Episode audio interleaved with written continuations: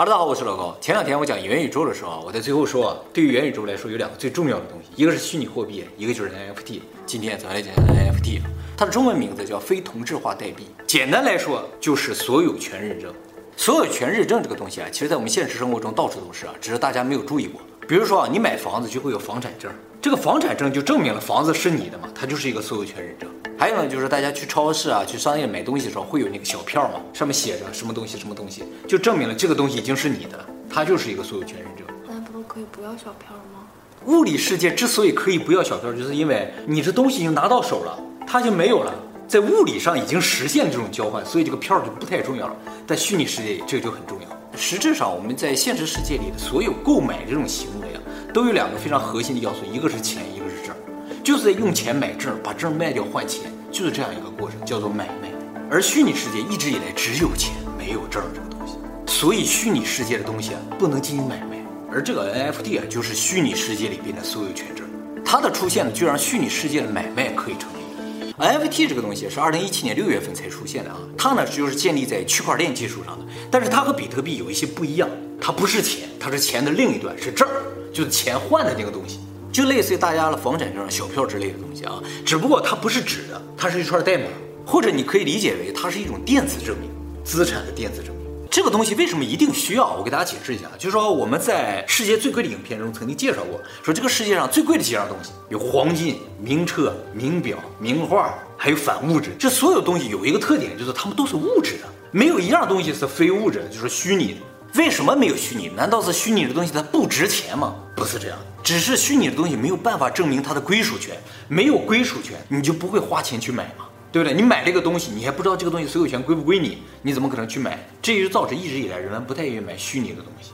护照啊，身份证啊，驾照呀，嗯，都是有号的嘛？哎，对对对，没错，你刚才说的这些证件都是由国家保障，就是有个中心机构保障的。当然，这个国家如果不存在的话，这证也就没有意义了。就像有些国家因为战争突然间消失了，那么这个国家以前发行的所有证都没有意义，包括房产证，是不是？你在这个国家，我说我有这么大片土地，谁证明？没有办法证明的。哎，这是一件非常可怕的事情，但是在现实上很少发生的，也没有那么多国家消失嘛。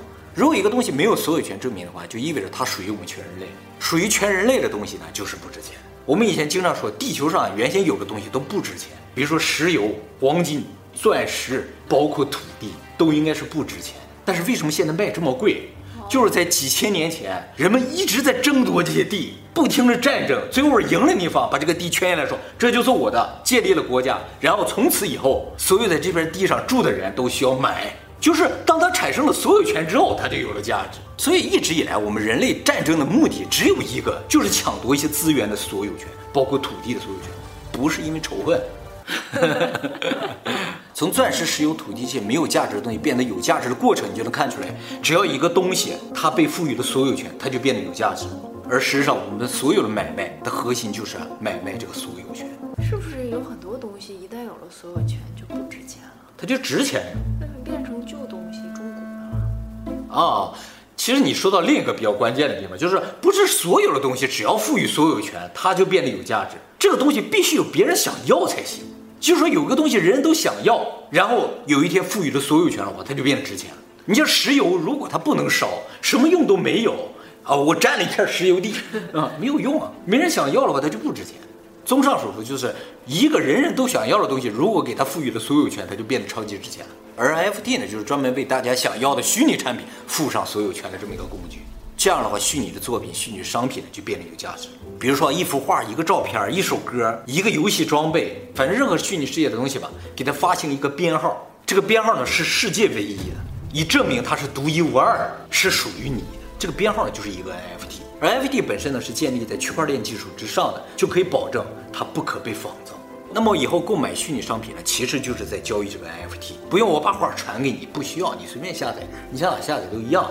但是我把这个 NFT 传给你的时候，全球账本记上一条，这个东西以后的所有权就属于你了。就像大家在现实世界买房子是一样的，NFT 呢就是虚拟世界的房产证，只是现实世界它是中心化的，你不需要告诉全世界这个房子是你的，你只要告诉法务局或者房地产登记处说这个房子是你的就可以了。而虚拟世界没有法务处，它没有国家来管理这个东西，它是去中心的，于是就需要有一个机制告诉全世界说这个房子是我的，这个机制就是 NFT。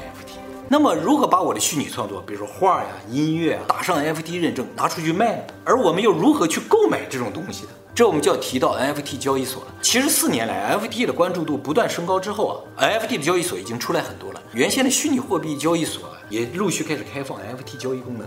那么目前全世界最大的也是最早的 NFT 交易平台叫 OpenSea，上面呢就有各种各样的虚拟产品，比如画呀、照片呐、音乐啊、虚拟形象啊等。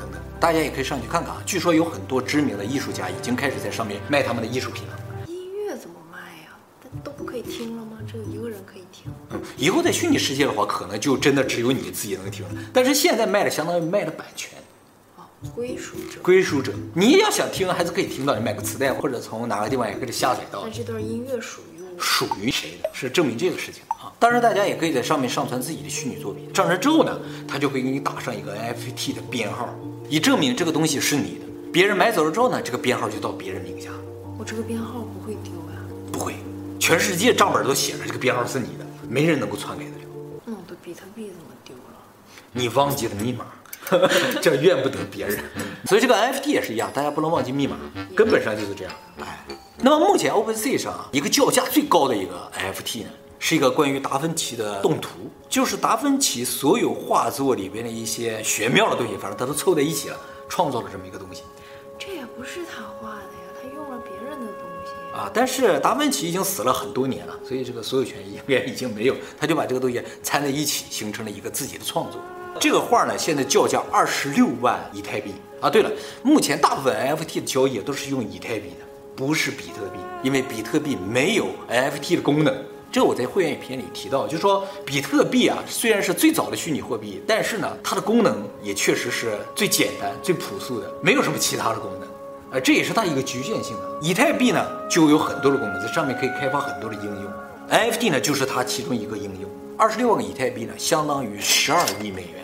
这都多，对对对，不过没人买了，只是叫价了啊。那真的有人买的东西？哎，那么目前为止，OpenSea 上卖过最贵的一个图呢，就是这个图片。像素图。哎，这个图片呢叫做加密朋克九九九八。二零二一年十月二十八日晚上十一点多的时候，这个图呢以十二万四千四百五十七点零六七五个以太币卖出去，大概相当于五点八亿美元。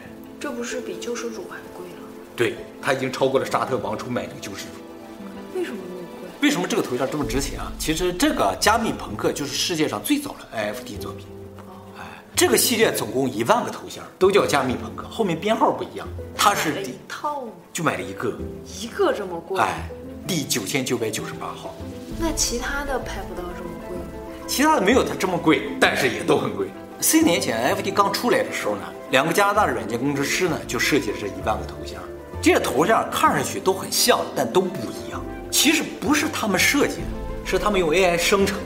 所有的头像都是朋克风的，叫加密朋最当初卖的时候，大部分都一美元，最贵的也就三十几美元，很快就被一万个人买走了。后来这一万个头像在这四年里面不断的被转卖，就涨到了几十几百万美元。所有的这些转卖价格在网上都可以查到的啊。像这个最贵的五点八亿的这个头像，三个月前才以一百一十个比特币买下来，也就是五十二万美元。三个月一转手翻了一千倍，变成了五点八亿美元，真的有人要呀？还真的有人要。我查了一下啊，十亿美元能进入世界前两千六百名，就是你可以跟沙特那王储打招呼了。这个人呢，三个月就可以跟王储打招呼了，差不多了。但是想超过王储很难，毕竟只是王储加一幅画价钱嘛，是吧？他凭什么卖这么贵还有人买？就是因为它是一个所有权的认证嘛，证明这个东西是你的，而且世界上就这么一个正品是你的。要一万个呢？但长成这样的头型就这一个，就是你的。为什么有人愿意花钱买？就是因为所有这些头像都在涨价，那这一万个都在卖吗？有的人也是不卖的吧？都在卖。但是呢，他们只接受问价，就是说你给他报个价说这些钱你卖不卖？他不卖他就不搭理你，他要卖的话他就卖给你。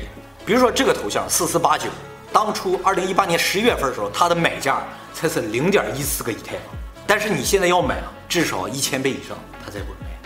这也都是为了赚钱嘛？就是这样？投资嘛。当然，买这些艺术品也不光我们普通老百姓啊，很多大的机构企业都发现其中的商机啊，开始抢购啊。比如著名的 Visa 就花了十五万美元买了这个七六一零号。大家肯定会想，我给赶紧去买一个是吧？很遗憾，早都没有了。问我问价吗对，你只能问价，而且你手里确实得有一百个以上的以太坊才能问价。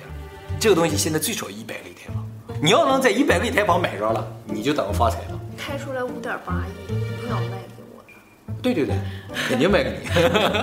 那个人为什么开出五点八亿？因为他觉得是不是有点给多了？呃，也不是这样，就是说，也有可能你们在卖的时候赔钱，就是说，你比如说你花了十二万个买的，你最后以十万个卖出去了，感觉是赔钱，但是以太坊一直在涨，也有可能不赔反赚。就比如说这个三四六八号，最后交易呢是以二百个以太坊售出的九十四万美元，但他买的时候是二百五十个以太坊买的，但买的时候只有八十一万美元。没赚太多，但也只有三个月就赚了十万美元，还是赔钱卖的。才赚了。对了，这个 NFT 啊，还有一个特别好的功能，就说一个商品的 NFT，它所有的交易履历啊，都会留在网上，永远可以追查。所以，一个艺术品的最初的作者，他可以设定一个版税，比如说交易额的百分之十，以后这个商品不管怎么卖，不管经过多少次交易，每笔交易里边的百分之十都会回到创作者手中。比如说五点八亿，几笔交易，原创作者就能获得五千八百万美元。这和以往的艺术品交易就完全不一样了。毕加索那么多画拍出那么高的价钱，毕加索一分钱没拿着。当然，毕加索最一开始可能卖了不少钱，但是和现在的钱没法比啊。那这百分之十可以给他的后代子孙？不，他就进入到这个账号里了。这个账号的所有者就永远获得这百分之十的版税，就可以继承。继承。哦。所以以前的艺术家也特别在意第一笔这个钱卖出去多少钱，必须卖个好价钱，不然以后不管怎么升值跟你都没关系了。所以吧，现在最推 NFT 都是些艺术家。也有很多艺术家已经决定不再把自己的作品呢放到拍卖会了。拍卖会也需要花很多人力物力的，需要这个鉴定师来鉴定的。这个鉴定师也要抽很多的成的。像《天能》里边的女主角就是艺术品的鉴定师嘛，超级有钱的。那以后鉴定师可能就要失业了，不需要鉴定，一个 NFT 就能保证它永远是正品，这个交易成本呢就会大大降低啊。那么除了音乐、图片、艺术品之外，NFT 现在还有一个非常重要的领域呢，就是元宇宙。现在元宇宙还没建成了，但是呢，基于元宇宙的游戏已经不少。比如说有一个非常有名的游戏啊，叫 The Sandbox，它呢就像我的世界一样，它就建立了一个世界，全球的玩家都可以到这个世界里来生活、来创造、来干各种各样的事情。这个世界里边的土地就是有限，目前已经有不少的大企业、有钱人开始在里边圈地了。他们又想故技重施。没错。当然了，这个他们现在说啊，他们圈地并不是为了把这个地卖给我们，他们想用这个地干什么，在上面打广告。啊，你签了地址照，你就给上面立广告牌，就是在虚拟世界里已经给自己留了个广告位，你只要登到这个游戏，就能看到它这个广告牌嘛。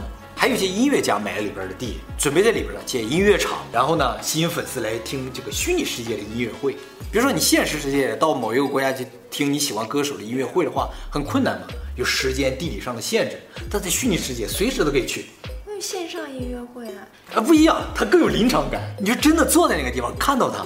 然后体验当时的气氛，这我们在元宇宙不说了吗？就是你在线的会议和那种虚拟世界的会议感觉是不一样的，没有这个氛围，它这个就可以完全模拟现实的音乐会了。说白了还是全地。对，没错，就是说很多现在现实世界的事情呢，正在不断的移到这个虚拟世界当中。那虚拟世界里面有地角的好坏吗？当然有啊，可以瞬移啊，为什么会有地角的好坏呢？哎，它和那个交通上便利不便利没有关系啊。就比如说，你旁边住的就是大明星，你这块地就值钱了。那他也是现实世界里的明星呀。对，是现实世界，但是你现实世界没有机会和明星当邻居，对不对？就是地价涨价还取决于现实世界。对，这也是地角嘛。哎，当然，虚拟世界的周边设施也是有区分的。你离一些游乐设施比较近，或者你的这个周围的景比较好，它也有景色的问题，它的地价就会贵一些。都一样，跟现实一样。而它上面的每一块土地呢，都绑定了 NFT，所以以后啊也会升值。像这种游戏，对于很多人来说，就真的不再是玩了，而是一种投资了。你看大企业都在里边圈地了，他是在玩吗？现实社会已经够焦虑的了。这也是 NFT 为什么火就是现实世界所有有限资源，早在几百年前都已经被人占领了，你已经没有机会了。而 NFT 元宇宙的出现，让我们这一代人第一次又有了重新分配财富的机会。所以大家才一窝蜂的往里挤，可以抢占吗？对啊，可以抢占啊，就揍他啊！那不行，就是谁先来谁先得，所以才会火嘛。你会想啊，你们去抢吧，我才不需要呢，我才不进到元宇宙。你是这么想，但以后如果真的要进的时候，你可能最后进去，你就是最穷的那个。就是元宇宙这个世界啊，有可能是谁后进去谁穷。那好像还没有抢占公平。比特币不就是这样吗？十几年前出来的时候，你没有注意到，现在才注意到，你当然觉得不公平了。但是比特币的创始人说了啊，我哪一天发布了之后，告诉全世界每一个人，求你们每个人来参加，那就公平了。呵 所以机遇永远都是谁抢着谁抓着就是谁的，这才叫机会，这才叫公平。都是没抢到人才说不公平，知道吗？抢到了没有人说不公平，说这才叫公平，是吧？你这么开心，肯定是抢到了点什么。就不跟现实世界一样嘛，是吧？有的人觉得现在啊怎么一点机会都没有，但有人觉得现在啊吃得好，干什么都能成。同样一个世界里面，不同眼光看到的机会是不一样的，懂了吗？不过看我们频道几百万人，应该是没什么问题的。你这个片儿哪天发？过两天吧，等我先把里边的资源抢一抢再说。也就是说，NFT 限定了虚拟世界里的资源，然后人类呢就开始再次出现了当初抢地球资源那一幕了。而这种有限资源的抢夺啊，就会产生经济，有了经济就会产生工作，有了工作，人们就真正开始在这个世界里生存。所以，NFT 是孕育元宇宙的一个基础，没有它就没有元宇宙。元宇宙里边都有什么样的工作呀？像刚才说了嘛，就是如果你在元宇宙里面创造一些艺术品的话，创造一些有价值的东西，你就可以卖嘛。就像我们刚才说的那个 The Sandbox 那个游戏，就有人在里边盖房子，他盖的房子就特别的漂亮，你就可以花钱请他到你们家来盖房子。哦，他也可以创造一些艺术品，创造一些工具，创造各种各样的东西。他给你搭建虚拟的房子。对。哦，那就有这种需求，你要想要，而且数量又有限的话，它就有价值。是蛮好的，会想要。这跟现实世界的生产者、手工业者是一样的，你能够创造价值，就可以在里边找到工作。其实啊，现在有一个特别有名的公司啊，就大家可能都没听说过，但是在虚拟世界特别有名，叫 RTFKT 啊。这个公司呢，就是专门提供虚拟世界的运动鞋，超酷的运动鞋，每一双都特别帅，有能发光的，有能喷火的，各种各样都有啊。现实世界是有人收藏运动鞋，这些鞋因为绑定了 NFT，也可以收藏。全世界就这一双就可以炒鞋了，就可以炒鞋，而且它比现实鞋厉害很多，永远穿不坏，而且它不会受到物理法则和科技水平的限制，它可以发光，可以喷火，自带 BGM。这个鞋已经很贵了，喷火那双要五万美元，但是以后你在虚拟世界就看你在这跑，脚上喷着火，就那一双啊，所以值钱。鞋是艺术，一双一双的卖，谁出价高，谁出价高就给谁。是一出出很多双，就像刚才那个头像一样，每个都不一样。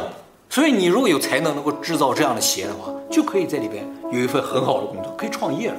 这鞋感觉穿起来有点卡脚，不会的。你想要多大的号，它就自动缩放。都很舒适，这都很舒适，相当厉害了。现在已经有很多知名品牌进入这个虚拟世界，比如说大家熟知的 LV 啊、GUCCI 啊、巴宝莉啊，他们呢都已经在虚拟世界里开始圈地之后呢。在里边卖自己的虚拟产品，什么衣服啊、鞋啊、家具什么都有。当然，如果你没有这种才能，就是创造才能也没关系，你可以在里边倒买倒卖嘛，对不对？低价买高价卖啊。像刚才那个头像，全都是倒买倒卖，卖到现在这个价钱。你可以在虚拟世界里成为商人，照样可以赚大钱的啊。所以，类似现实世界的赚钱的机会啊，在虚拟世界都是有的。而且，虚拟世界才刚刚出现，获得高收入的机会还是很大的，没有现实世界这么内卷的。所以，早了解是非常重要。不是说你一定要早投入，但早了解是必要的。好像我们刚才介绍这个 The Soundbox 这种游戏，就已经有人在里面开始赚钱了嘛。这种游戏都被叫做叫 P to E 游戏，Play to Earn，边玩边赚钱的游戏。以前我们打游戏都是花钱的，以后打游戏都是赚钱的。那不会更沉迷于游戏吗？没错，游戏就变成工作了。对有些人来说是这样。那我这个鞋以后可以穿到元宇宙里面去吗？对，可以在元宇宙里啊。他俩不是一个公司的呀。啊，你说能不能在各个游戏里边穿呢？嗯，它这个是为元宇宙设计的啊。像游戏里边现在那个土地，比如说你在这个游戏买了土地，那以后元宇宙建成了跟这个游戏没有关系的怎么办？是吧？其实元宇宙的创造者已经开始考虑这个问题，就是说现在创造的这些游戏里边的一些有限的资源，等以后元宇宙建成了，它怎么融合到里面去？很有可能是什么？就是说现在这些游戏会成为以后整个元宇宙里边的一些主题公园。那如果出现另外一个元宇宙怎么办？这是 Facebook 的，那那个是其他的。但那个元宇宙也一定会融合这个游戏，它不融合这个游戏，它就无法把这游戏里的客户拉到它的宇宙里来啊，只有一些小部分客户的游戏怎么办？那就不行，就自然而然会被淘汰。还是不行。所以它这个投资并不是说稳赚的。那 NFT 在现实世界里也可以用。其实现在 NFT 主要就用在现实世界，那虚拟世界还没建成嘛。根本上 NFT 它就是一个证儿，电子证嘛，所以只要用到证儿的地方都能用到它。比如说门票、身份证、学历证明、房产证，那都可以。如说我把这个证卖给你，嗯嗯比如给了你一个假的东西，这怎么办？没关系，但是网上一查就能查到，二维码一扫，就我这是真的，你那就不是真的了。就也可以我给你一个假的，是吗？可以给不给我什么不重要，重要的是证明这个门票是我的，这个证是我的。那这样啊，以后会有点混乱啊。像名画什么的，可能在中途它就已经是假的了。虽然你是所有权，可是你都没有见过那幅真画。嗯，对，没有关系，就像沙特王手手里那个是不是真的你不知道一样。我可以请一百个鉴定师去看一看。如果你只有个证，可是有一幅一眼假的话，啊，其实这也是 NFT 在现实世界可能会遇到的问题。说到这呢，我们就说一下 NFT 存在的问题。NFT 目前最大的问题呢，就是缺少法律支持。当然，这不是 F T 自己的问题，这是整个区块链的问题。没有法律支持的话，它就有很多的隐患。呃，现实世界是存在犯罪的啊，虚拟世界同样也存在犯罪。比如说我们在现实世界被别人偷了，被别人骗了，有警察和法官来保护我们，追回我们的利益。但是在虚拟世界，你的财产被人偷了，被人骗了，就没有人来保护你了。因为只要法律不承认 FT 的价值的话，就没有人来保护你这部分财产。现阶段能够保护你虚拟财产的东西只有一个东西，就是密码。但这个密码一旦被黑客盗走了，你就真的什么都没有了。最近一两年啊，这黑客盗取比特币啊、虚拟货币这样的新闻层出不穷，以后也可能出现黑客盗取 NFT，这是一个很现实的问题。就是说啊，不论是现实还是虚拟，都可能出现我们的财产被人偷走、被人骗走的情况。只是现实的时候，我们可以通过法律来解决，而虚拟我没有办法解决。所以大家如果准备购买虚拟产品的话，一定要到正规的平台去购买，一定要记住自己的密码，这是一个关键，你只能自己保护自己，在现阶段。那以后会出一些相应的保护的法律吗？其实我觉得不太可能。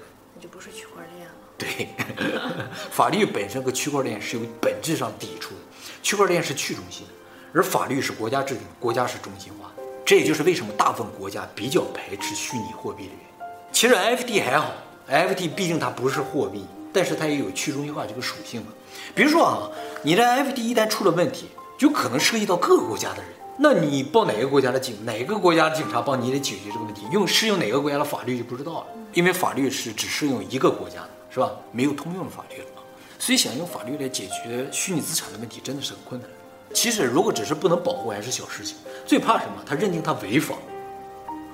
比如说，国家如果认定区块链技术如果不加以管制的话，就会对国家安全、社会稳定、经济稳定造成威胁的话，那这问题就大了。现在它是违法的吗？现在大部分国家对于虚拟货币的它不是虚拟货币啊。它不是虚拟货币，但对他们这些区块链上的东西还是相当谨慎的，也不知道该怎么处理。就是我们国家制定个法律针对区块链，但区块链是面向全世界的，我这个管辖力度究竟有多大，能不能管得着，这是问题。我只能管人，我管不了区块链上的东西。不过我觉得随着元宇宙的建成，这个问题有可能解决。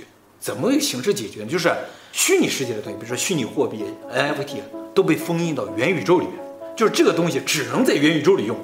不能在现实社会里面用。那就没有问题，把它的分离开